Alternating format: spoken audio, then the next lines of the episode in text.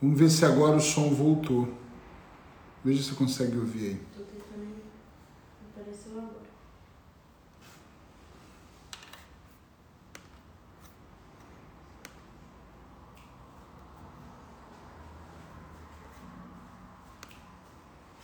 Veja, tá me ouvindo? Dá para ouvir bem? Dá? O universo não quer que eu fale. Quer sim, quer sim. Então vamos lá, vamos voltar. Vamos só esperar uns. Ah, já as pessoas já estão voltando aqui. Não sei o que aconteceu, de repente o som desapareceu. Normal? Normal, beleza. Então vamos, vamos, vamos só recapitular uma parte aqui para a gente pegar bem. Desculpem, mas falha técnica acontece. Gente, obrigado a toda a direção que está aqui presente no meu estúdio. Tô brincando. Olha, seguinte, até me deu um calor esse negócio. É assim, então vamos lá, vamos, vamos pegar aqui. Ter propósito de vida é viver de propósito. Ah, vamos pegar aqui no tranco, tá? Viver de propósito. O que, que a gente precisa pensar? É muito importante que a gente tenha uma consciência maior, na minha opinião, do que nós realmente queremos da nossa vida. Porque todas as vezes que nós achamos que nós estamos num caminho, só achamos, nós corremos um risco muito grande de entrar no automático e achar que o automático a vida está melhor e normalmente não tá. Uma coisa que eu tenho aprendido nesses anos ouvindo pessoas com dores emocionais é que as pessoas têm discursos muito bonitos e elas não percebem que elas acham que estão saindo de um problema, mas na verdade elas estão mergulhando em mais problemas, porque elas não pararam para resolver, elas embolaram a vida. Olha a palavra estranha, mas embolaram a vida. E elas acreditam que estão indo para uma solução, mas na verdade elas estão pegando aquilo que elas já vivem no seu dia a dia, dando um formato mais bonito, pulindo para brilhar para os olhos dela, colocando talvez um lacinho vermelho para encantar as outras pessoas, e elas saem para a vida carregando algo que é tudo menos um propósito de vida. É tudo menos um propósito de vida. É muito importante que a gente observe o que, que nós estamos fazendo de propósito. Tinha uma pessoa na minha vida que ela dizia assim, Eric, você tem um grande defeito, que é programar muitas coisas. Hoje eu olho para minha vida e tem muita coisa na minha vida que está totalmente fora do controle. E eu descobri que eu perdi o controle de algumas coisas. E eu até tô gostando de não estar tá no controle. Eu tô gostando de, tipo, tô pagando para ver. Não sei se a palavra é essa, é Hum, deixa acontecer, deixa eu ver qual é o próximo capítulo. Mas mesmo as coisas que eu não tenho controle na minha mão, eu ainda consigo programar um pouco. Tem coisas na minha profissão, por exemplo, que eu programo para os próximos três anos. E aí eu vou ajustando no meio do caminho. Tá tudo certo. Porque eu tenho um propósito. Todo dia eu vivo de propósito para aquilo acontecer. Outras, opa, o controle não está comigo. Eu não posso mais controlar. O que, que eu faço então? Eu respiro fundo e sinto aqui dentro de mim aquilo. Eu sentindo o que está acontecendo, eu, eu vou sendo guiado. Quando eu faço uma análise mais profunda disso, eu entendo que eu não estou fora do controle totalmente, não está tão fora do controle assim, porque existe uma linha condutora aqui dentro de mim que de alguma forma está me conduzindo para algum lugar. Entendem isso? Agora, quando a ansiedade toma conta de você e você quer fazer por outros motivos que não está conectado ao seu propósito, você entra em sofrimento. O grande ponto para mim do propósito de vida é não entrar em sofrimento. Por quê? Porque quando eu não tenho propósito, eu levo a vida. Eu vivo na escassez achando que eu estou trabalhando para ter abundância. Porque as pessoas confundem. Eu tenho uma vida escassa, mas eu vou trabalhar para viver abundância. Tu tem abundância ou não tem? Entende? Ou você vibra nela ou não vibra. Ou você está trabalhando para dar certo ou não está. Você não está tentando. Ou você faz ou não faz. Quer ver um exemplo? Onde você estiver, tenta levantar da cadeira. Ninguém consegue tentar levantar. Não existe para tentar. Ai, ah, não consigo tentar. Ou poxa, porra, você levanta ou não levanta. Então é muito importante você olhar essa questão do propósito de uma forma mais minuciosa para que você possa compreender se aquilo que você está fazendo é uma ilusão da mente. Gente, olha só. Isso me dá até uma coisa. É muito. A mente da gente ela é muito fácil de nos iludir. É muito fácil você achar que você melhorou de vida e você não melhorou. Eu, eu conversava com um amigo na sexta-feira em Lisboa, um almoço, com o Miguel Coco, que é um grande amigo, que é muito fácil a gente se iludir que nós somos mais famosos, porque nós temos meia dúzia de pessoas nos assistindo. Que o nosso trabalho é muito bom, porque nós temos meia dúzia de pessoas batendo palma, colocando like. Que nós somos diferentes das outras pessoas, porque nós temos um meia dúzia de tostões no bolso a mais e podemos talvez pagar uma refeição um pouco mais cara, uma viagem de avião. É muito fácil a gente se iludir que nós é, somos pessoas incríveis, porque algumas pessoas, meia dúzia delas, acham que você é mais incrível. Não é fácil, na minha opinião, você centrar a tua vida e fazer a coisa acontecer de uma forma clara e objetiva. Não é fácil. Não é tão fácil você centralizar a sua energia, toda a sua energia, para você fazer acontecer com o passar do tempo.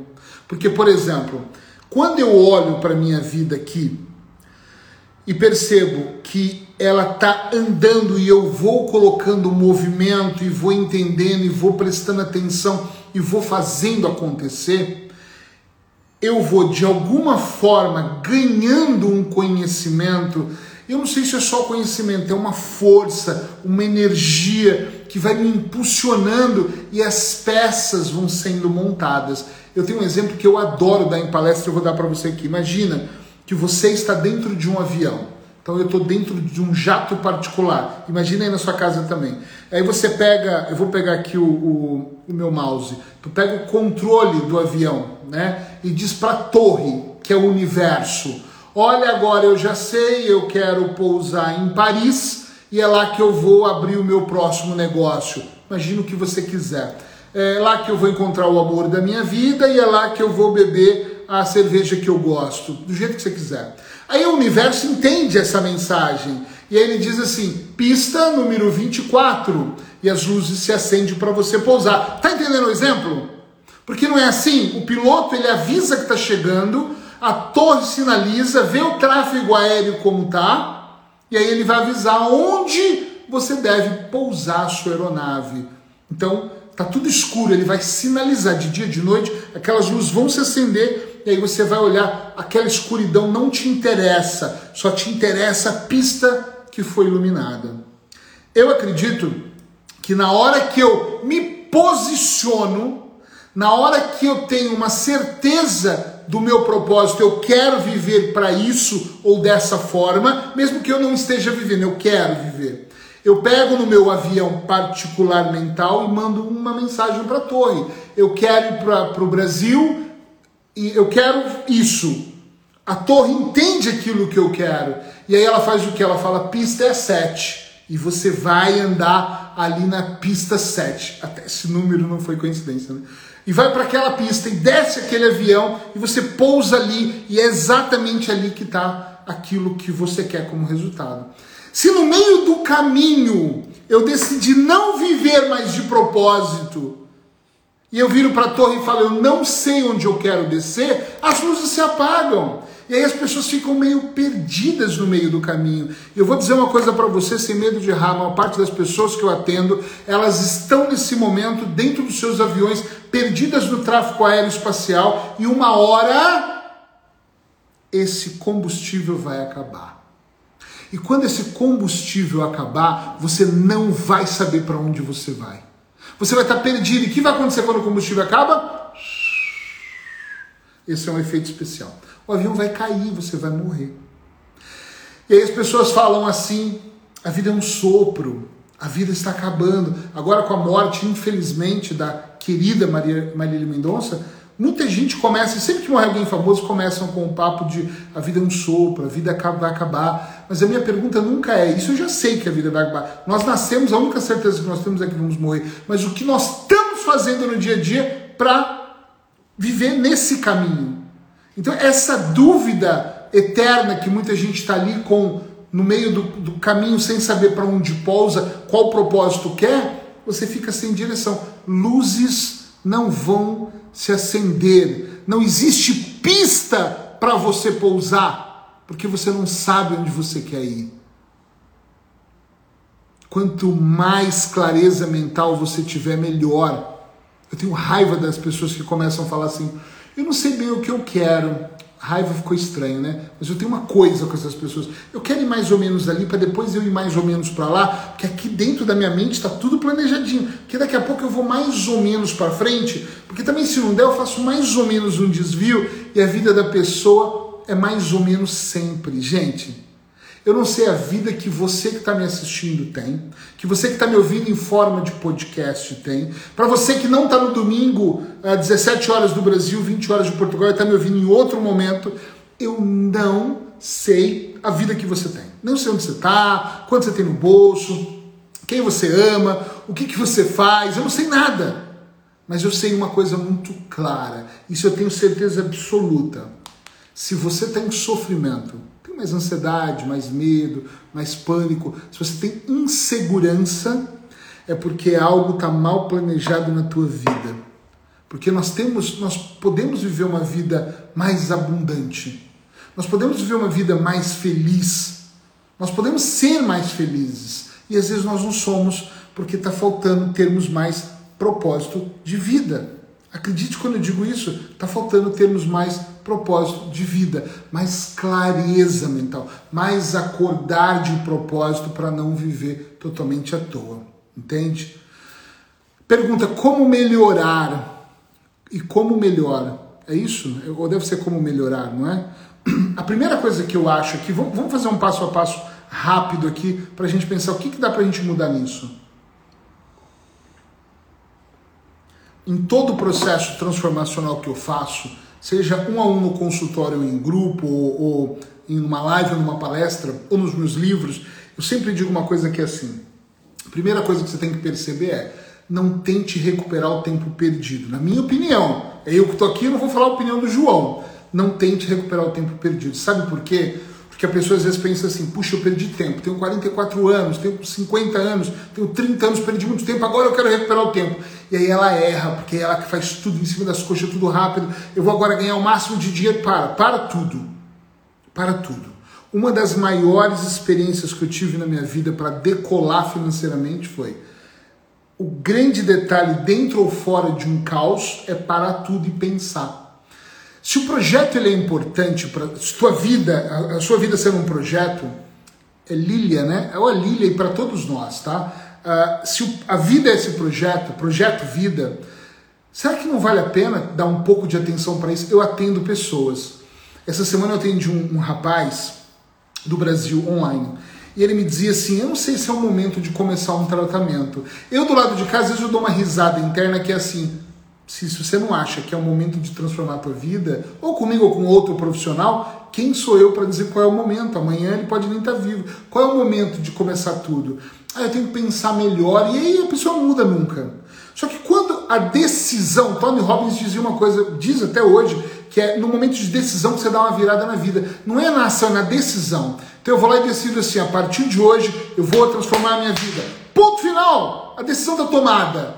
Não significa que após essa decisão estar tá tomada, eu tenho que movimentar o céu e a terra. Até porque, gente, se eu não dei certo agora, eu não sei o que fazer para movimentar o céu e a terra. Tá entendendo?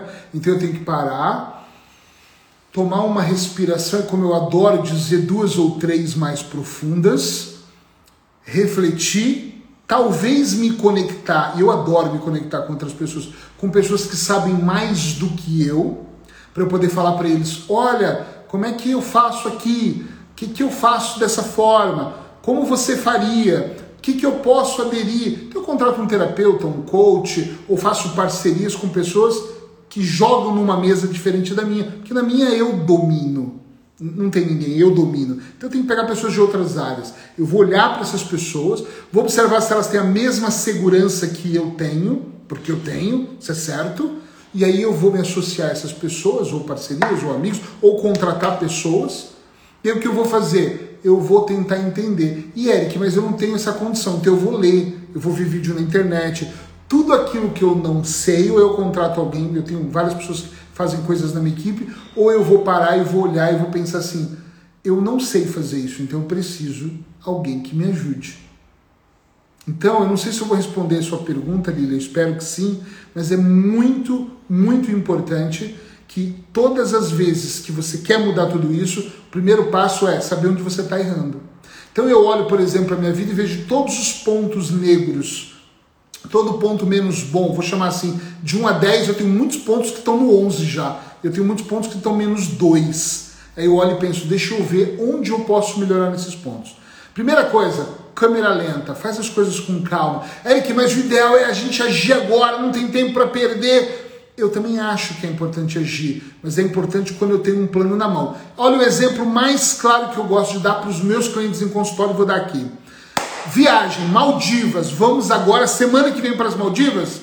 Pô, legal, eu quero ir para as Maldivas, bacana. Qual é o plano lá? Não sei. Então calma, então não é semana que vem. Eu preciso ver se eu tenho dinheiro para isso.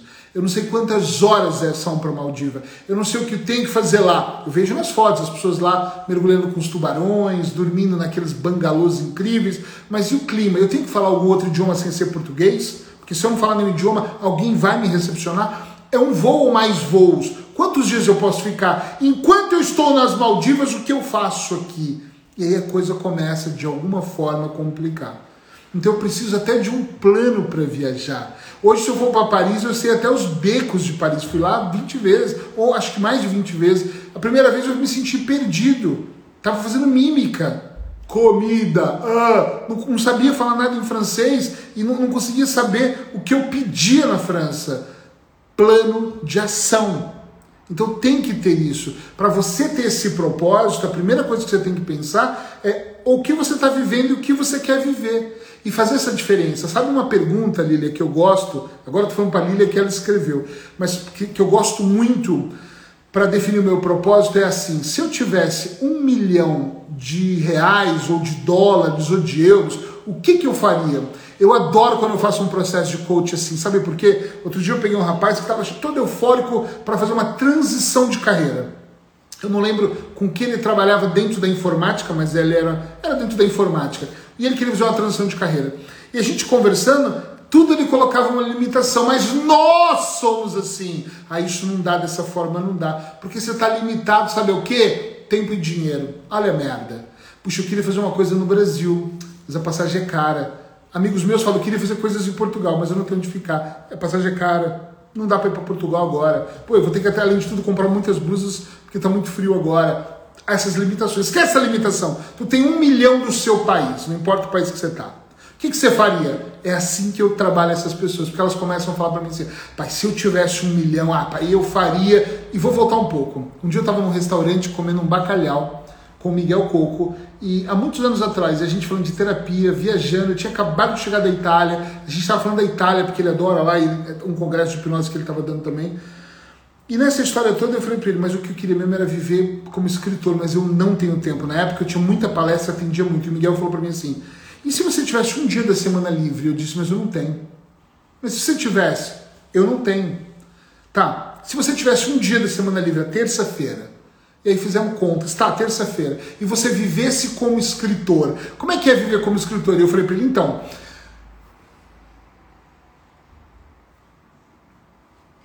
não sei. Eu não sei como eu vi como escritor. Ele virou na mesa, porque ele é bem grosso nesses, nesses, nessas, nessas trocas nossas, e falou assim: então você não vai nunca ser um escritor. E voltou a comer e acabou a conversa. Presta atenção. Viver como escritor, não adianta você querer viver como nada, como empresário, como empreendedor, se você não sabe do que se trata. Como vive uma pessoa assim? E aí eu fiz o que? Eu fui pesquisar.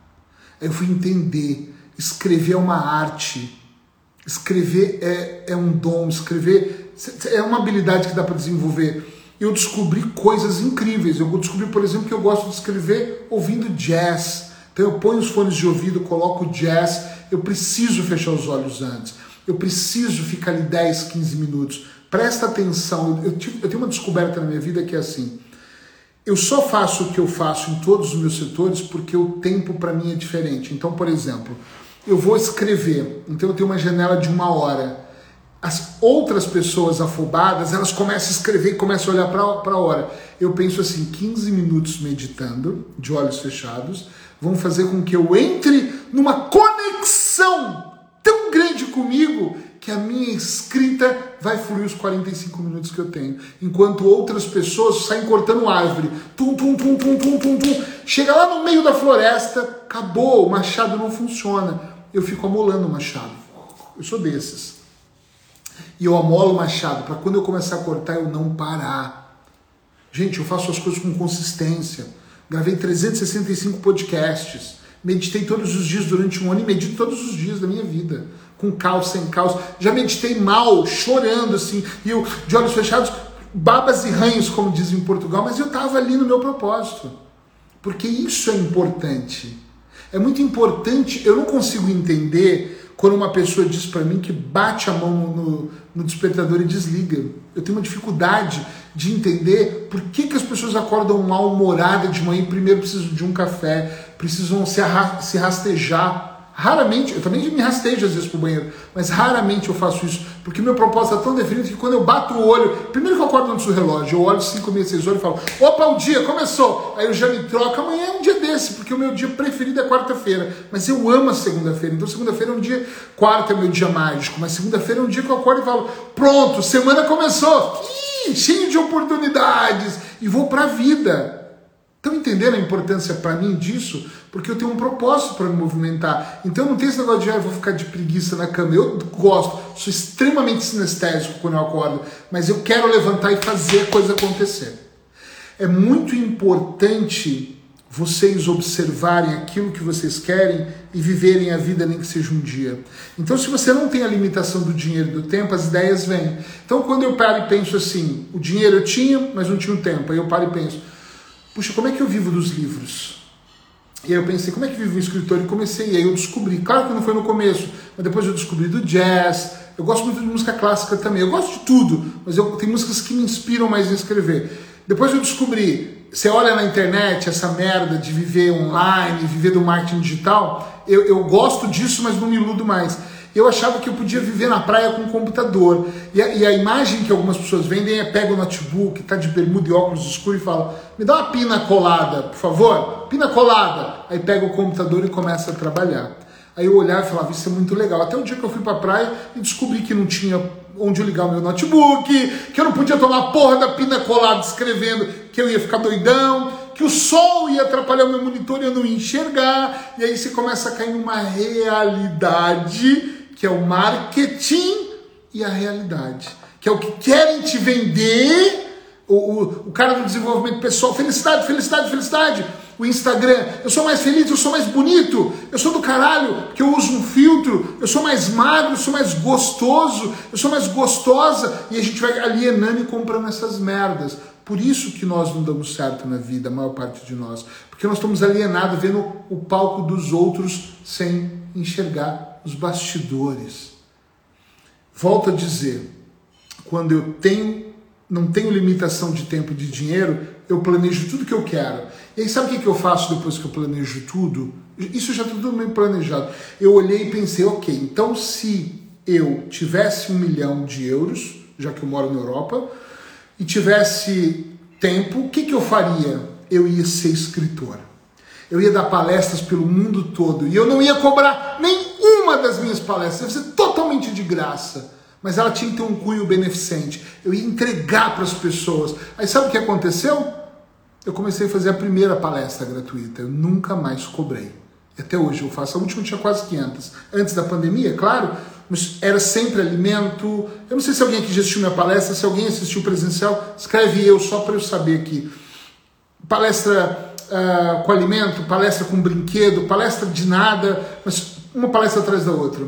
E você começa a viver de propósito. Depois eu percebi dentro da escrita que era impossível escrever uma vez por semana, que eu tinha que escrever diariamente, diariamente. Então eu comecei a escrever todos os dias de manhã. E eu não tenho mais tempo, grande Maurília, eu não tenho mais tempo. Então o que aconteceu? Acorda-se mais cedo. Tempo nós temos. lindona, bonitão, presta atenção aí desse lado. Tempo nós temos, nós não temos é prioridade. Nós não temos prioridade para amar. Nós não colocamos como prioridade ganhar dinheiro porque nós não acreditamos que podemos amar ou ser amados. Nós não acreditamos que nós podemos ganhar dinheiro. Nós não temos prioridade para transformar nossa vida. Nós aprendemos numa sociedade escravizada quase que nós temos que trabalhar 18, 20 horas por dia. Não é verdade. Quem trabalha muito nem tem tanto tempo para ganhar dinheiro. Esses dias eu estava falando com um parceiro, um amigo Edson, que está aí, eu falava para ele e para Sheila, a gente estava numa reunião, nós três, somos os três parceiros ali, e eu estava falando para eles assim, eu acho que eles vão lembrar, e se lembrar, diz aí eu para eu saber. Uh, gente, para que nós estamos apertando o parafuso? Tem pessoas que têm que apertar parafuso para nós. Eu tenho que ter tempo para outra coisa. Eu tenho que ter tempo para essa merda aqui, ó. Para estar tá aqui com vocês, batendo papo e deixando a hora rolar. É para isso que eu quero ter tempo. O resto as pessoas têm que estar tá fazendo para mim. E eu vou falar uma coisa: no Brasil é mais cedo e hoje é domingo. E eu tenho o Adriano, que se ouvir essa live depois vai saber disso, fazendo um material para mim, que é um projeto que eu faço para mulheres grávidas. E ele está lá editando material que eu tenho que entregar amanhã para a plataforma. Então ele está apertando o parafuso, mas eu já gravei. E agora ele aperta o parafuso. Agora imagina se eu gravasse, se eu editasse, se eu ouvisse, se eu selecionasse. Eu estava fudido. Outras pessoas têm que fazer coisas para mim. Eu escrevo, eu não me dou o trabalho de corrigir os meus textos. Eu escrevo e mando para um grupo. A Regina corrige e, e volta para outra pessoa fazer. Porque a Regina vai olhar e corrigir o texto e ajustar e fazer. Se eu perder tempo lendo, corrigindo, diagramando, daqui a pouco eu tenho que comprar uma gráfica para imprimir os meus livros. Não pode ser assim. O propósito tem que ser altamente bem definido para que as coisas funcionem muito bem. Então, viver de propósito é isso: é vocês encontrarem aquilo que vocês querem fazer. O que, que você faria hoje se você pudesse largar o seu emprego? A insegurança. Outro dia, uma mulher falou para mim assim: eu odeio o meu trabalho, odeio as minhas colegas de trabalho, meu chefe vive assediando todas nós. Eu até falei, essa mulher tem que ser denunciada, mas ninguém quer saber disso, ok? Eu quero sair de lá, mas eu não posso sair porque eu dependo do salário. Se você pudesse, o que, que você faria? E aí os olhos dela começaram a brilhar, eu tirei um café no consultório olhando para ela, isso foi há duas semanas, menos de duas semanas atrás, e ela olha para mim e fala assim, eu mexeria com artesanato, e eu, como é que seria isso? E ela começa a me contar, e ela levanta e ela foi lá, ela nem percebeu, ela mesmo foi tirar o café da máquina, nem me pediu. E eu achei aquilo, tipo, ela tá muito envolvida. E ela começou a contar do artesanato e eu falei, caralho, se eu tivesse uma empresa tipo os tubarões, eu investiria nela. Por quê? Porque, porra, ela tá ali totalmente envolvida, esse é o sonho dela. Aí eu falo, então acredita! Aí ela para e fala, então, o entusiasmo dela só vai até a página 10. Porque ela está programada. O meu marido não me apoia.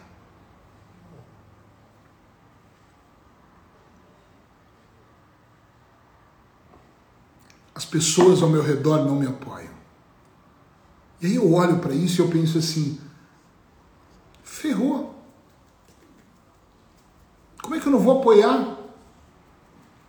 Minha mulher quer. Uma pessoa quer abrir uma clínica, eu vou apoiar. Quer abrir uma escola, eu vou apoiar. Quer vender Buda, tem que apoiar. Temos que ver se vai dar certo. Compra o Buda, vem da, da Índia, é caro, puta, não, de repente não dá certo. Mas é, nós precisamos estar com pessoas que se conectam com a gente, pessoas que nos apoiam incondicionalmente. E eu comecei a olhar para ela e o meu pensamento, mas como terapeuta eu não podia dizer, eu, eu, na hora eu até pensei, não sei nem se eu poderia estar falando isso aqui, era, ela está no casamento errado, com as pessoas erradas, com a vida errada. Ela estava me contando de uma amiga que disse para ela assim: Você não vai arriscar, né, Fulana? Vou chamar ela de Maria. Tu não vai arriscar, né, Maria? Tá 20 anos na mesma empresa. Aí eu penso assim, puxa vida, isso é amigo? Eu não estou dizendo para o amigo ser responsável falar, vamos vender o apartamento, a casa e vamos pôr o dinheiro, porque isso não é um cassino. Mas, poxa, vamos fazer o nosso sonho ser real? Já que a internet gosta tanto de exemplos, porque morreu uma cantora agora, que eu admirava e adoro as músicas dela. Hoje nós, eu e a Thaís aqui ouvimos as músicas dela quase o dia todo. Arrumando a casa e fazendo coisas. Que eu também arrumo casa, tá? Pra vocês não sabem. E, eu, e a gente fazendo isso aqui, e eu fiquei pensando, todo mundo, e nós falamos muito sobre isso, todo mundo dizendo a morte vem a qualquer momento, amanhã eu posso não acordar. E minha pergunta é: esquece a porra da morte, é o que você está fazendo enquanto você está vivo. tá beijando a boca que você quer, tá abraçando as pessoas que você quer, tá dizendo eu te amo pro que você quer, seu círculo de amizade é aquele que você quer, ou você tá tipo assim, ai, receber essa visita em casa não é fácil. Oi, senta! Eu vivi assim, com amigos que eu não queria ter e falava, senta aí, ai, como é que tá? É, tá tudo bem. Porra de história que eu nem queria ouvir aquela merda, eu tinha que ficar ouvindo, tinha que ter sociedade com pessoas que eu não queria, estar tá em relações que não me fazia bem, fazer o que eu não queria todos os dias para eu viver uma vida que eu idealizei como se eu fosse um personagem, porque eu não tinha um propósito. Então era viver por acaso. Então por acaso ele é assim. Por acaso choveu, por acaso é, fez sol, por acaso. E a merda é, é horrível. Marília. Sigam a Marília aí, gente. É uma excelente terapeuta, eu adoro ela. Muito boa. E ela disse uma palavra, uma frase agora maravilhosa: presença na vida. Eu adoro ela mesmo. Ela, ela é esposa do Paulo Porfírio, do meu grande amigo. Presença na vida. Isso. As pessoas não estão, não estou dizendo todas, mas elas não estão presentes. Elas estão aqui por acaso. Algumas até acharam que caíram de paraquedas. Gente, eu comecei essa live, deu uma confusão, caiu, vai ficar desconectado isso na internet, não é uma pena. Mas eu vou só repetir esse começo que, que apagou. A maior parte das pessoas tem insegurança, medos, fobias, traumas, porque elas não têm um propósito. Porque, gente, eu vou falar uma coisa para vocês. Não leva mal se você tem o que eu vou falar. Se você estiver me ouvindo em podcast, não leva mal o que eu vou dizer. Mas eu não tenho tempo para ter ansiedade. Não é essa ansiedade de passar mal. Eu não tenho tempo para ficar de mimimi, de reclamação de como a vida está difícil. Eu quero solução. Eu quero criar solução. Eu, eu, eu, não vou falar o nome, mas quando eu lancei meu primeiro livro, eu estava muito feliz. Vocês não sabem o que é escrever um livro, se alguém escreveu aqui. E, pô, foi muito legal. Eu tive uma fila de gente que ficou até tarde. Acho que, não sei se a Maurília está aqui ainda, mas acho que ela estava no Funchal. Uma filona. Uma hora da manhã eu estava autografando livros. Cara, foi do caralho. Tinha 300 pessoas na sala. Eu estava mega feliz. Eu bati um recorde de vendas. Na primeira, era para ser o primeiro mês, foi a primeira quinzena. Eu cheguei na editora e falei, eu quero mais. E a editora falou, não. Eu falei, como é que é? Não, eu quero mais, eu estou com umas ideias. Não, calma, vamos ficar com o livro dois anos, depois nós vamos fazer mais. Não, não, mas eu quero que seja, eu quero um, um segundo volume. Não é o momento. Aí eu falei, tá bom. Ok, quando vence meu contrato? Era o contrato de um ano. Quando deu 11 meses, eu mandei a carta cancelando eu não lembro o nome, também não importa o nome da pessoa, ela me ligou e falou, Eric, estamos surpresos, tu vendeu 4 mil livros, o porquê que você está saindo? Eu falei, porque vocês não querem atender a minha demanda. Mas nenhuma editora vai aceitar fazer da forma que você quer. Eu queria dar livros de graça para quem não podia pagar. Também queria. Queria rodar livros mais barato para poder vender mais em conta. Também queria. E queria associar livro a formações. A pessoa compra o livro, põe um QR Code, ouve o meu podcast, põe o QR Code e faz um curso meu gratuito. Não podia. Sabe o que eu fiz? Montei a minha própria editora. Pronto, agora a editora é minha, agora eu faço o que eu quiser. Essa é a sacada da vida. Se não estão te dando oportunidade, monte, construa a sua oportunidade. Seja um monstro. E não um monstro de, de assustar. Seja um monstro na vida. Eu ouvi uma frase que fez muito sentido para mim. E eu vou contar porque eu contei no dia que eu fui assinar a minha desistência nessa editora. E é daquelas frases que ficam marcadas. Ela não é minha. Eu ouvi do Cortella no Brasil. E essa frase marcou. Ela perguntou: Você sabe o que representa montar uma editora? E eu falei: Mas eu vou montar. O custo que você vai ter? Eu falei: Eu sei, mas eu vou montar aqui em Espanha e no Brasil. Isso é loucura. E eu falei: Eu vou para outros escritores que também querem coisas como eu e não conseguem. E ela disse: o porquê que você está fazendo isso? Eu falei para ela: a senhora sabia? Gente, grava o que eu vou dizer. Talvez você já conhece, mas grava. Se conhece, grava, regrava. Vaca não dá leite. Foi o que eu disse para ela. E ela ficou parada e eu também fiquei parado. E ela falou: desculpa, que aqui em Portugal eles falam muito desculpa. Desculpa, eu falei, vaca não dá leite. É por isso que eu vou montar minha editora. E ela falou, desculpa, mas vaca dá leite. Eu falei, não dá. E ela falou assim: a vaca animal você está dizendo? Eu falei: sim. Mas a vaca dá leite. Eu falei: não dá. Vaca não dá leite, você tem que ir lá e tem que tirar. Alguém já viu uma vaca acordando de manhã e pegando as próprias tetas e você chega lá, o leite está lá para você? Tu tem que amarrar a pata, tu tem que pôr a vaca numa posição, tem que pôr a porra do balde. Tem... Ela não dá leite, nós temos que tirar. Se conhecia, redobra isso na sua cabeça, então, Ângela. Porque vaca não dá leite. Ou você tira o leite, ou ele não vai vir para tua boquinha. É igual. Ter propósito, viver de propósito é. Ah, eu queria tanto trocar de carro. Porra! Então trabalha e troca. Mas é que o carro que eu quero é muito caro. Então muda o mindset. Então não fala assim chorando, ajeita o bico, ajeita o corpo, postura. Tem pessoas que falam para mim, ah, isso é muito exibido. Foda-se o que você acha. Não é uma exibição, é eu trabalhar todos os dias para fortalecer aquilo que está dentro de mim. Quem me conhece sabe que eu sou mega, ultra humilde. Pô, eu me visto sem roupas de marca. Eu, eu quase 60% das coisas que eu tenho eu separei para doar hoje, porque é uma decisão de vida que eu quero mudar minha vida hoje, entende? Sheila é ótimo. Por isso que eu tomo whey. Eu também tomo whey, caralho. Muito até. Então, é muito importante, extremamente importante, que a gente observe na nossa vida aquilo que a gente quer e faça da melhor maneira possível. E deixe as pessoas falarem. Porque, gente, uma coisa que eu aprendi ao longo da minha vida. Elas vão falar de você. Se você ficar num casamento ruim para agradar, se você se separar, se você ficar num trabalho porque o mundo diz que existe estabilidade, que é uma grande mentira, Flávio Augusto fala muito disso, mas as pessoas acreditam. Se você tem carteira assinada, ou no caso em Portugal, um contrato, se você é empreendedor e resolve empreender, elas vão falar. Se eu deixo a minha barba, tiro a minha barba, se eu uso muitos anéis no dedo, se eu troco muito de pulseiras, elas vão falar. Se eu não uso nada, elas vão falar. Porque o mundo é assim, cada um dá o que tem. Então para de se preocupar com o resto e se preocupa com você. O resto ficou estranho, mas é mesmo o resto. Esquece o restante e faz acontecer até que você consiga atingir a porra dos seus objetivos. Não tem outro caminho para eu dizer para você. O que eu posso dizer é a primeira dica que pode até anotar se você quiser. Imagina se você tivesse um milhão de reais, de euros ou de o que você quiser o que, que você faria? Mas seja congruente. Lembra quando eu disse assim, Miguel me pergunta, o que é viver de escritor? Eu falo, ah, viver de escritor é, eu não sei. Quando eu ganhei meu primeiro um milhão, eu tinha menos de 30 anos, 26 anos. E eu achava que um milhão era muito dinheiro. E eu descobri, eu pensava até que eu ia ter que ter, sei lá, um quarto para guardar o dinheiro. Olha o imbecil que eu era.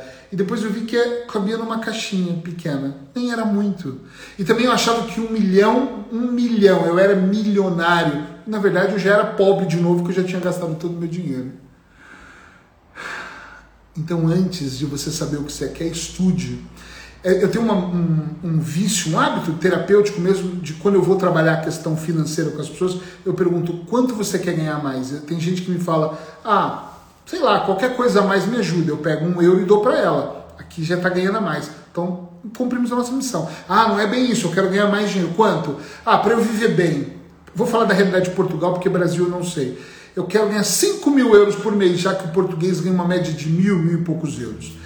Aí eu falo, ok, 5 mil você vai ver bem? Vai. Mas quando eu vou entender o que é ver bem, o que ele quer da vida dele, 5 mil não dá nem de perto. Porque a pessoa tem uma ambição, mas ela não sabe o que ela quer. É igual a onda da internet. Eu quero viver online. Eu vou contar uma coisa para você. Viver online dá mais trabalho do que viver presencial. Vocês acreditam no que eu estou dizendo?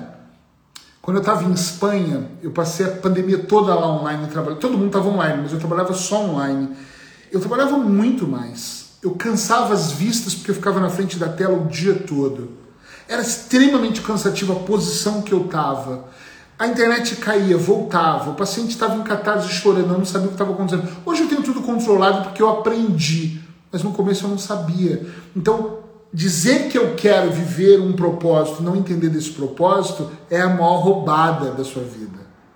Então, o primeiro passo é: se eu tivesse um milhão, o que eu faria? Anota tudo, tudo. Depois olha e vê se é congruente, porque eu já fiz exercícios que a pessoa falava, eu ia viajar o mundo. Porra, já não é congruente, esse dinheiro vai acabar. Viver de propósito não é viajar o mundo.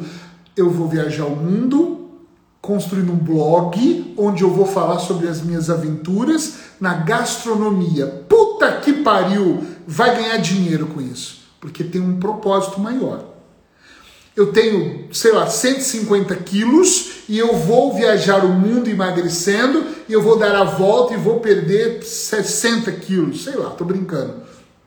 Puta, tem um puta propósito. E você pode até vender essa ideia de como você fez para essas pessoas. E depois que você vai pensar no caminho, porque não tem limitação. Se eu tenho a limitação interna, gente, eu nem tenho dinheiro para tudo, mas eu vou buscar o dinheiro, né? A gente vai buscar os recursos. Eu não tenho tempo para tudo. Eu não tenho tempo para escrever, então eu acordo mais cedo para escrever. A gente começa a programar quando a gente sabe o que a gente quer. E o dinheiro não pode ser a mesma limitação, nem o tempo. Ok? Tá claro isso? Eu sei que nós já passamos do horário aqui, mas eu vou só um pouco mais para eu chegar onde eu queria, já que teve essas falhas. Se eu sei onde eu estou e sei onde eu quero chegar, esse propósito meu todo dia, eu preciso entender uma coisa que para mim na sociedade é importante. Não é fácil viver de propósito no mundo que nós vivemos. E eu vou dizer por que, que para mim foi um pouco mais fácil do que para outras pessoas, porque eu saí do Brasil e vim para Portugal. E não é que Portugal me deu uma vida mais fácil, eu quase passei fome aqui no primeiro ano aqui quase mesmo, de ter que escolher o que eu ia pedir no mercado e não saber se eu comprava macarrão ou pão. Não, não tinha mesmo. A diferença é que eu também não tinha parentes e pessoas falando não vai dar certo. Eu não tinha referenciais. Então eu escolhi com qual turma eu queria andar. Então, às vezes, é muito difícil você estar tá num ambiente onde você está querendo fazer acontecer e todo mundo te puxa um pouco. Eu já tive um problema de querer acordar, de eu sempre acordei muito cedo, de acordar às 5 da manhã e uma pessoa falava para mim, tu vai ficar doente acordando às 5 horas da manhã. Eu falava, não vou, e ela, você vai ficar doente, vai ficar doente, vai ficar doente, vai ficar doente. O caralho! Parece que realmente eu vou ficar doente se eu acordar às 5 horas da manhã. Então você tem que tomar um pouco de cuidado com aquilo que você ouve, o quanto você vai absorver aquela informação. Não existe pessoa que não alcança o resultado que ela quiser. Em qualquer setor da vida dela. Mas ela precisa focar e focar por muito tempo. Se você quer ter uma vida muito legal, lembra da, do maior ensinamento. Eu ia falar isso no final da live, vou falar agora. No fecho assim da sua vida. O resultado é importante, mas não é onde você deveria colocar o seu foco porque o resultado é sempre no final, é sempre num futuro muito futuro. O meu resultado tem que ser a aventura do momento presente. Minha meta é ser um dos maiores escritores da Europa e do Brasil em 2030, mas essa meta já está desenhada. Eu não posso ter felicidade em 2030.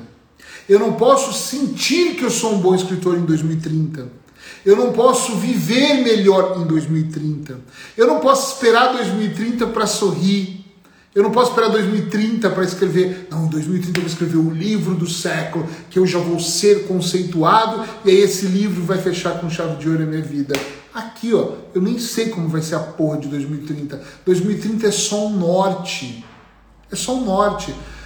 Eu tinha 17 anos quando eu conheci o Lair Ribeiro, não sei se alguém conhece o Lair Ribeiro no Brasil, e eu sentei com o Lair num sofazinho de couro castanho, assim, marrom, eu vestindo um terno, que na época eu achei que eu estava arrasando, mas era um terno velho, eu não tinha dinheiro, era muito pobre, e o Lair sentou para conversar comigo, ele tinha uma limusina, eu não sei se era dele, porque eu fui com ele até o carro, e a gente sentou ali ele falou, então você queria falar comigo por você ser jovem e eu decidi te ouvir. E eu falei um monte de sonhos dos mais loucos com ele. E ele falou para mim assim: meu jovem, quando você fizer algo, presta atenção, mira na lua, bem alto onde você não pode alcançar. Eu fiquei ali porque eu não entendia nada com 17 anos. E ele disse para mim: se você errar, pelo menos tu fica entre as estrelas. Caralho, isso ficou na minha cabeça. Olha o Miguel Coco aí, falei dele agora há pouco aqui na live algumas vezes, mal, é claro, e aí ele entrou aqui agora. Então, é muito importante quando eu olho para essa situação e penso assim: caramba, mirar lá no alto é muito legal, mas eu tenho que estar tá aqui no meio do caminho. É este processo que vale a pena. Eu, quando eu falei de viver de propósito, hoje foi significativo para mim. Acordar, fazer minha meditação, tomar meu pequeno almoço, que foi incrível. Hoje minha filha fez uma panqueca muito bacana, receita aí da Sheila, muito legal. Aí comemos, aí fomos arrumar as coisas, fomos lavar roupa, fomos dobrar roupa juntos, depois fomos organizar umas coisas na casa. E claro, foi cansativo o dia todo, mas ouvimos músicas, demos risadas e foi muito legal. Eu vivi de propósito hoje, porque eu programei essa merda hoje. Eu tá aqui, tá de propósito, tô fazendo essa live. É disso que eu tô falando. E o Eric tá cansativo nisso. Foda-se, não quer ouvir, sai. Mas é mesmo isso, é direto e objetivo. Quando você coloca um propósito muito bem definido, isso muda absolutamente tudo. Você vira o jogo. Estão entendendo isso? Isso que é importante, é virar esse jogo. É olhar e pensar assim, onde eu quero estar? Agora, como é que eu faço isso? É dia após dia. Meu propósito de amanhã está definido, de quarta, de quinta, então, meu Deus, está totalmente definido na minha cabeça. E, é, mas pode mudar o seu propósito? Pode, mas o propósito não é uma meta, só entendam isso. Meu propósito não é ter um carro. Isso não é propósito, isso é só uma meta. Viver de propósito é muito maior do que isso. É outro campeonato. É outro jogo que você tem que estar disposto a jogar. Não pode ser esse jogo de eu quero morar na beira da praia. Eu moro na beira da praia. E daí? Isso não foi meu propósito. Foi uma meta que eu alcancei. Morar num apartamento do tamanho do que eu moro. É só uma meta. Ter um escritório em casa, um, um, um em Lisboa. É só uma meta. Isso não é propósito. O propósito é algo muito maior. Não é algo que você às vezes consegue visualizar, é algo que você precisa sentir. Por exemplo, eu tenho um propósito de ser mais feliz, tenho um propósito de ajudar mais pessoas, não é duas ou três, pode ser milhares. Eu não vejo o número de pessoas, eu vejo multidões eu ajudando. Este é o propósito. É ganhar mais dinheiro, muito dinheiro. Eu não tenho que olhar para minha conta bancária para ver quando eu assino o cheque. É ter propósito. Propósito é algo muito maior do que só você acordar. Agora, o dia a dia, essa rotina. Se eu não me engano, a, última, a próxima live é até sobre rotinas saudáveis. Essas rotinas que nós temos no nosso dia a dia é que nos dá o verdadeiro prazer. É o que traz essência. É o que faz a gente se sentir muito bem a minha opinião. É muito importante. Ainda dá consultas no Porto, quinzenal, Ângela, a cada 15 dias, mas eu não tenho agenda. Esse ano minha vida está muito, muito presa. Não consigo esse ano, acho que nem aceitar mais cliente. Mas me manda uma mensagem, depois a gente vê. Mas eu tenho uma fila de espera aberta. Se você quiser, no Porto eu tenho uma fila de espera, a gente anota e pronto. Ô Miguel, eu nem vou falar da receita da panqueca que nem vou falar nada. Tem que falar com a Sheila que ela tem a receita ou com a Thaís. Porque eu já te falei para você falar com a Sheila e você não fala. Então, hum, vou ficar quieto. Aliás, você queria e não, não quer saber das receitas. Tem que fazer com ela. Então eu fico olhando para isso e pensando assim: como é que eu faço a coisa acontecer? Eu faço dessa forma, com calma, observando aquilo que eu quero e entendendo como é viver aleatoriamente e viver de propósito. Viver aleatoriamente é, ah, por acaso, né? acordei, não sei se hoje eu vejo Netflix ou eu vou passear com um cão. Isso é viver por acaso. Eu não sei se eu viajo esse final do ano, se eu reúno a família ou se eu vou viajar para um cruzeiro. Isso é viver por acaso. Pode ser? Pode. Agora, viver de propósito é pequenas somas que você faz para um objetivo maior. Agora, gente, vou, vou entrar num outro assunto ainda que faz parte disso. Tem pessoas que têm uma grande dificuldade de entrar num objetivo maior, numa, num, numa, um propósito maior, porque elas não conseguem enxergar. Elas não se enxergam ganhando mais, elas não se enxergam amando mais. Elas se sentem culpadas quando elas são amadas. Elas se sentem, tem alguma coisa estranha aqui, tá dando tudo muito certo na minha vida. Então assim, é muito, entende o que eu estou dizendo aqui? É muito é muito complexo. As pessoas precisam ter uma visão maior. Contrata um coach, contrata um terapeuta, busca mais materiais na internet que são gratuitos até, para você ter um diálogo diferente, porque tudo começa aqui dentro. Se o seu diálogo começa a mudar, absolutamente tudo ao seu redor também vai mudar. Mas se você fica limitado, condicionado, nós somos condicionados desde pequeno, gente. Tem uma coisa que eu conto muito, que pode ilustrar isso bem, é eu lembro de, de. Eu sempre fui um bom aluno na escola, mas eu lembro de aprontar alguma coisa, brincar na sala de aula, acho que todo mundo já brincou. E a professora me pegar pelo braço, isso no Brasil, e falar: ah, no Portugal, eu não sei se tem isso. Eu vou contar, se alguém já passou isso em Portugal, dizer eu passei, para eu saber que em Portugal tem também. E me pôr de castigo, eu não sei se em Portugal fazem isso. E na biblioteca, e me pôr na biblioteca e falar: fica aí de castigo, é bom para você pensar. Cara, como é que uma criança com 7, 8 anos, 10 anos de idade, que fez algo errado, ou que disseram que era errado, mas é errado brincar, né? Se respeitar o professor, fica de castigo, e o castigo, o resultado, o castigo é ficar num monte de livros onde tem conhecimentos, e o castigo é eu pensar. Estão entendendo a dimensão do que eu estou trazendo? Quer dizer, eu tenho que ficar, pensar é um castigo. Quer dizer, se eu fico num lugar cheio de conhecimento e livro, sozinho, isolado, pensando, para mim aqui dá trabalho para terapia para muito tempo. Ficar sozinho é maravilhoso. Por isso que tem muita gente em relações erradas, em sociedades erradas, com, com pessoas erradas, com uma série de coisas erradas. Sabe por quê, gente?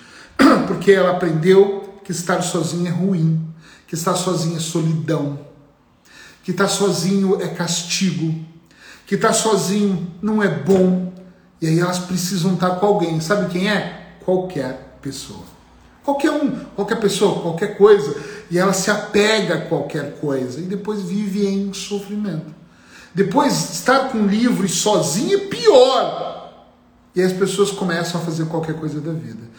Se só esse exemplo que eu dei pode ser significativo, se só esse exemplo que eu dei pode ser significativo para um processo, imagina todos os outros exemplos que o papai, que a mamãe, que os nossos educadores, que as pessoas que nós demos, entregamos autoridade, colocaram aqui na nossa mente. Está entendendo que eu quero, onde eu quero chegar, sim ou não?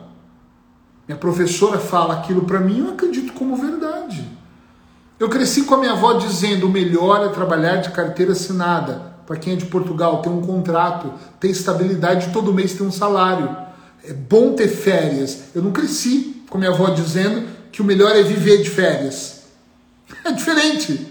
Tem que empreender. Até pouco tempo, se não tivesse faculdade ou pós-graduação, ou mestrado, ou a puta que pariu, ou se você não fosse PHD, você não podia ser nada. Hoje tem meninos de 17 anos, apesar com 17 anos já ganhava dinheiro, mas tem meninos de 17 anos hoje, de 15 anos, que estão ganhando rios de dinheiro limitação.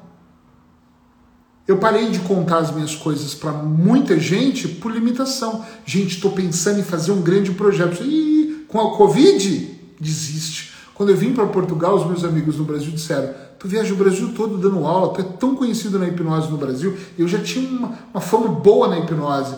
E tu vai para Portugal, Portugal tá quebrado. E eu falava, puta que pariu, é sério? Então eu vou lá vender lenço, porque se tá quebrado tem gente chorando. Visão, mindset.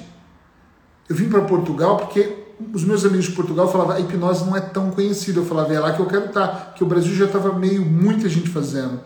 A gente tem que olhar um pouquinho adiante para alinhar com o nosso propósito de vida.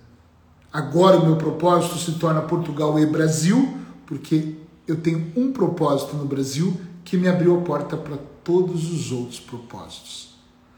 Então isso é importante. Todos os outros propósitos que eu falo é o mesmo, tá? Mas para estar tá conectado com toda essa força maior. E é isso que eu quero que você pense hoje. Eu vou me despedir de vocês contando para vocês uma coisa.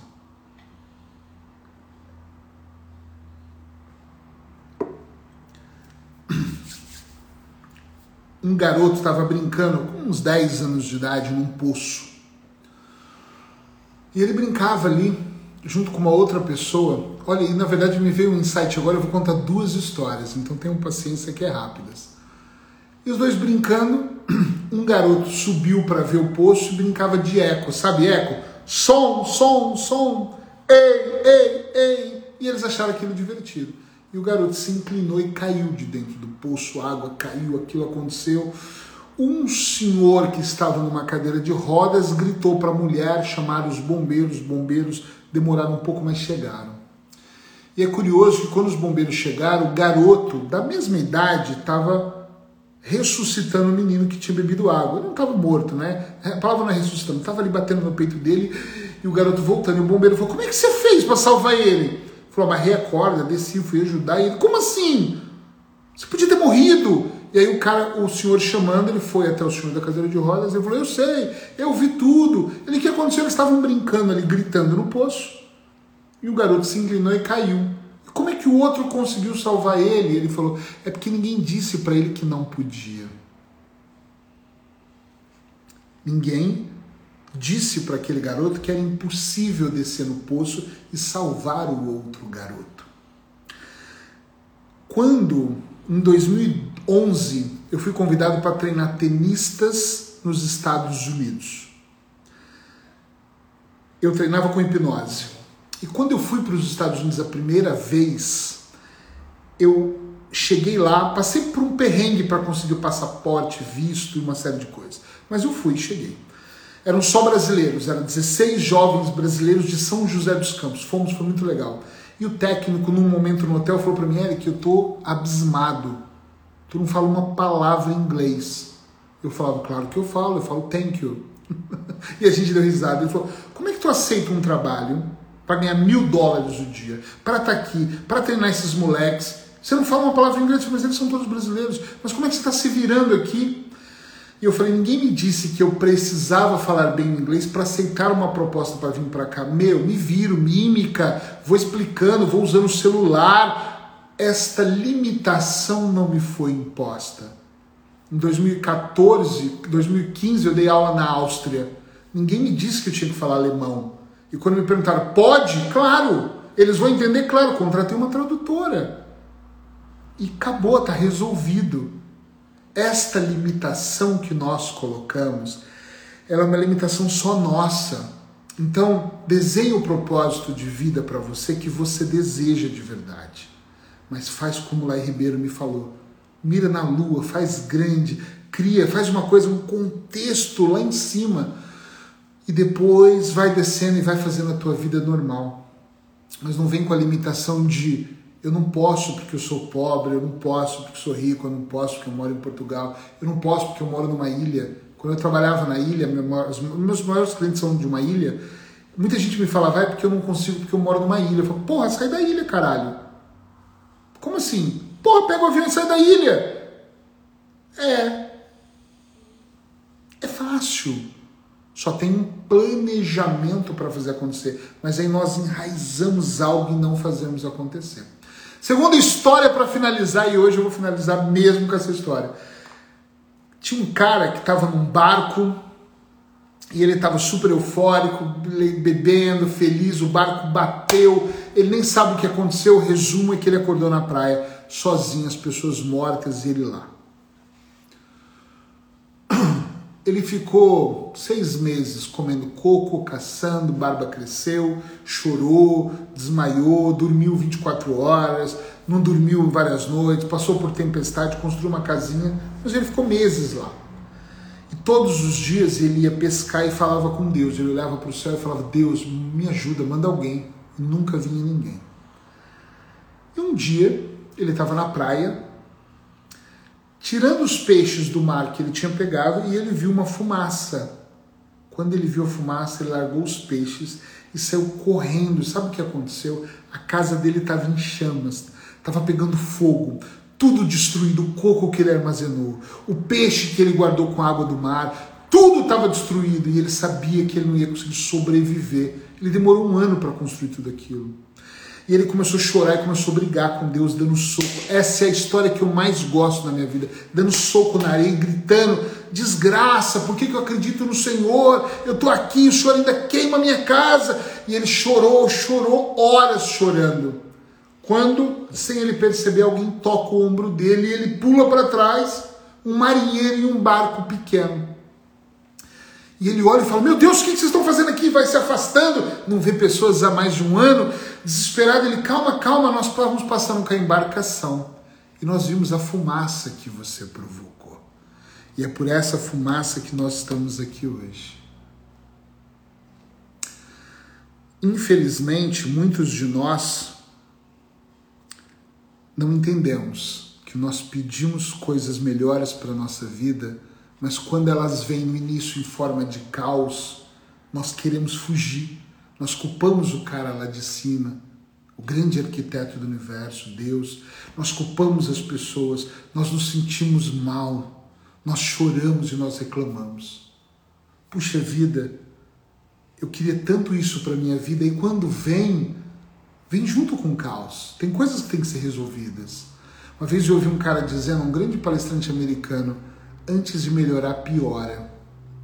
Eu não entendi essa frase e hoje eu compreendo ela absurdamente aqui, ó. Na minha pele eu compreendo ela. Antes de melhorar, piora. O caos, às vezes, ele vem, ele se instala, a dor aqui dentro, às vezes, de agora eu tenho tanta coisa para resolver, mas tudo isso que está acontecendo na tua vida, na minha vida hoje, é porque nós pedimos algo melhor. Nós pedimos algo que nós queríamos para a nossa vida. Nós pedimos algo que nós desejamos tanto na nossa vida. Então, por favor, não desista. Por favor, não desista da sua vida. Não desista de viver de propósito todos os dias quando você acordar. Não desista de construir o seu projeto, mesmo quando no meio do caminho cair uma árvore. Mesmo quando no meio do caminho todas as árvores caírem. Mesmo quando você estiver feliz, achando que está feliz, e a família desestrutura e você fala: Meu Deus, o que está acontecendo? Talvez a sua casa nesse momento está pegando fogo. Sabe para que ela está pegando fogo? Para que esse sinal, essa fumaça, esse fogo, essa ardência faça algo melhor. O caos às vezes está vindo para libertar, para limpar, para tirar, para começar de uma forma diferente. Tudo é uma questão de interpretação. Nesses anos todos trabalhando, eu vejo as pessoas que chegam com ansiedade, com pânico, com falta de dinheiro, com qualquer problema, eu vejo a interpretação de uma pessoa que dá para mostrar aqui. É exatamente isso. Ela olha e eu pergunto: o que, que você vê? E ela diz: um copo quase vazio. E outras dizem um copo quase cheio eu não sei qual é a escolha que você vai fazer a partir dessa live, aqui ao vivo, se você está ouvindo a gravação, ou me ouvindo em forma de podcast, mas eu vou dizer uma coisa. Respira fundo, não tenta recuperar o tempo perdido, coloca um sorriso na porra do seu rosto, faz acontecer. Deixa o caos, olha para ele. Hoje tem tanta coisa que não está no meu controle e eu tenho olhado e pensado assim: que bom que não está no meu controle, porque se tivesse eu não saberia como agir. Eu nem saberia como conduzir esse barco. Eu não saberia como conduzir para qual caminho. Então, sabe o que eu faço? Eu fecho os olhos e coloco o pé e deixo que Deus coloque o chão. Um beijo no coração de vocês. Obrigado por vocês estarem aqui hoje. Desculpa por a live ter ficado muda e ter tido todos esses problemas. Próximo domingo nós vamos estar aqui. Eu não lembro o tema, mas tá aí, eu estou sempre colocando, mas eu acho que são rotinas saudáveis. Se não for, é o próximo, mas ele vai estar ali. Muito obrigado por vocês estarem aqui, eu fico mega feliz. Agora eu vou publicar essa live aqui no Instagram. E se você tiver alguém que você olha e fala assim: puxa vida, faz muita diferença, muita diferença você ver essa live, pega ela, por favor, marca essa pessoa para ela assistir ou de alguma forma uh, compartilha ou leva para ela, faz alguma coisa que pode fazer muita diferença para ela. E por favor, gente, conhecimento sem ação não funciona. Então, eu vou deixar só uma pergunta para você responder para você. Qual é a atitude que você vai ter quando essa live terminar? Não é amanhã, é qual é a atitude que você vai ter hoje para mudar a tua vida, para viver de propósito quando essa live terminar. Beijocas para vocês, obrigado por vocês estarem aqui e até domingo.